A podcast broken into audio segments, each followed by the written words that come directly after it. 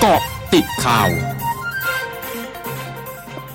กาะติดข่าว 15นาฬิกา30 นาที 8 ตุลาคม 2564 นายวิษณุเครืองาม รองนายกรัฐมนตรีมีกำหนดการเดินทางลงพื้นที่จังหวัดอุทัยธานี และจังหวัดนครสวรรค์ในวันพรุ่งนี้ โดยจะเป็นการไปตรวจเยี่ยมผู้ประสบอุท ภัยพร้อมรับฟังปัญหาและอุปสรรคในการแก้ไขสถานการณ์ เพื่อจะได้ส่งต่อความช่วยเหลือตามความต้องการของแต่ละพื้นที่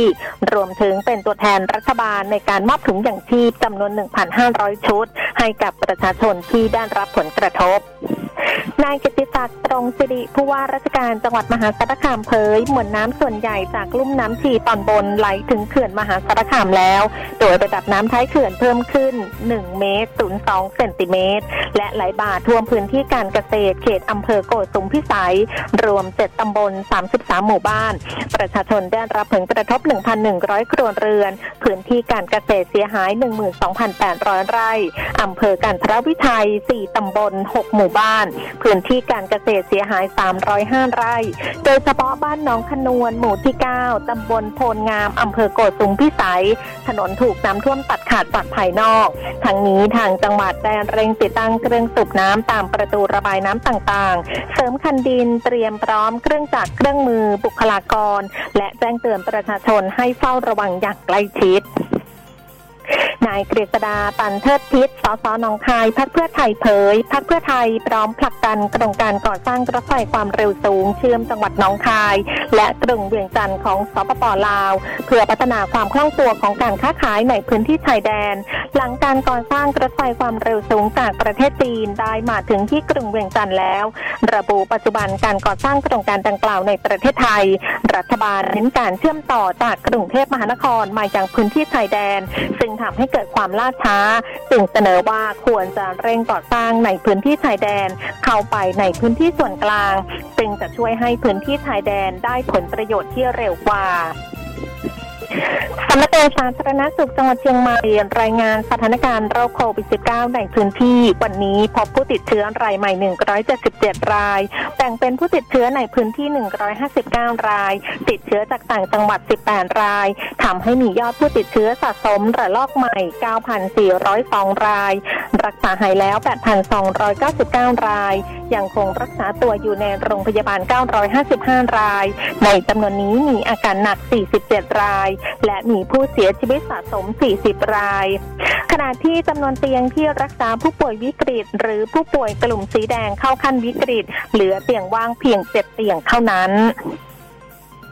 สำนักงานสาธารณสุขจังหวัดยะลารายงานสถานการณ์โรคโควิด -19 ในพื้นที่ วันนี้พบผู้ป่วยรายใหม่ 776 ราย รักษาหายเพิ่ม 474 ราย และเสียชีวิต 1 รายทำให้ขณะนี้มีผู้ติดเชื้อสะสมระลอกใหม่ทั้งสิ้น 28,017 ราย รักษาหายแล้ว 21,262 ราย อยู่ระหว่างการรักษา 6,549 ราย และมีผู้เสียชีวิตสะสม 206 รายทั้งนี้ทางจังหวัดได้ขอความร่วมมือประชาชน ให้อย่างคงสวมหน้ากากอนามัย และปฏิบัติตัวตามชีวิตวิถีใหม่อย่างเคร่งครัด ช่วงนาขึ้นหน้าข่าวอาเซียนค่ะ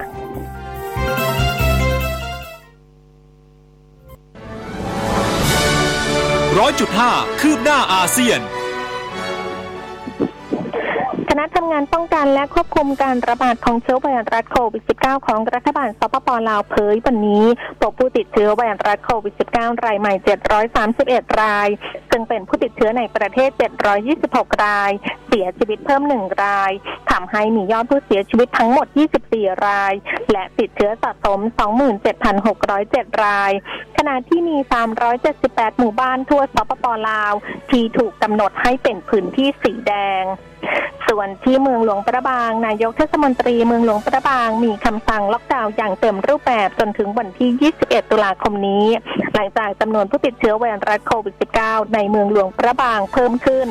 โดยห้ามประชาชนออกนอกเคหสถานยกเว้นเหตุฉุกเฉินทางการแพทย์ และห้ามเข้าเมืองหลวงประบาง ไม่ว่าจะด้วยเหตุผลใดก็ตาม ระทรวงสาธารณสุขอินเดียเผยวันนี้ยอดผู้เสียชีวิตจากเชื้อไวรัสโควิด -19 ในอินเดียอยู่ที่ 451,127 ราย หลังจากมีผู้เสียชีวิตเพิ่ม 217 ราย ซึ่งรวมถึงผู้เสียชีวิต 141 รายในรัฐเกรละ ที่ยังคงระบาดหนักต่อเนื่องขณะที่พบผู้ติดเชื้อรายใหม่ 21,257 ราย ทำให้อินเดียมีผู้ติดเชื้อสะสมอยู่ที่มากกว่า 33.91 ล้านราย ทั้งหมดคือกติดข่าวแต่ช่วงนี้สุพิทยาถาพันรายงานค่ะ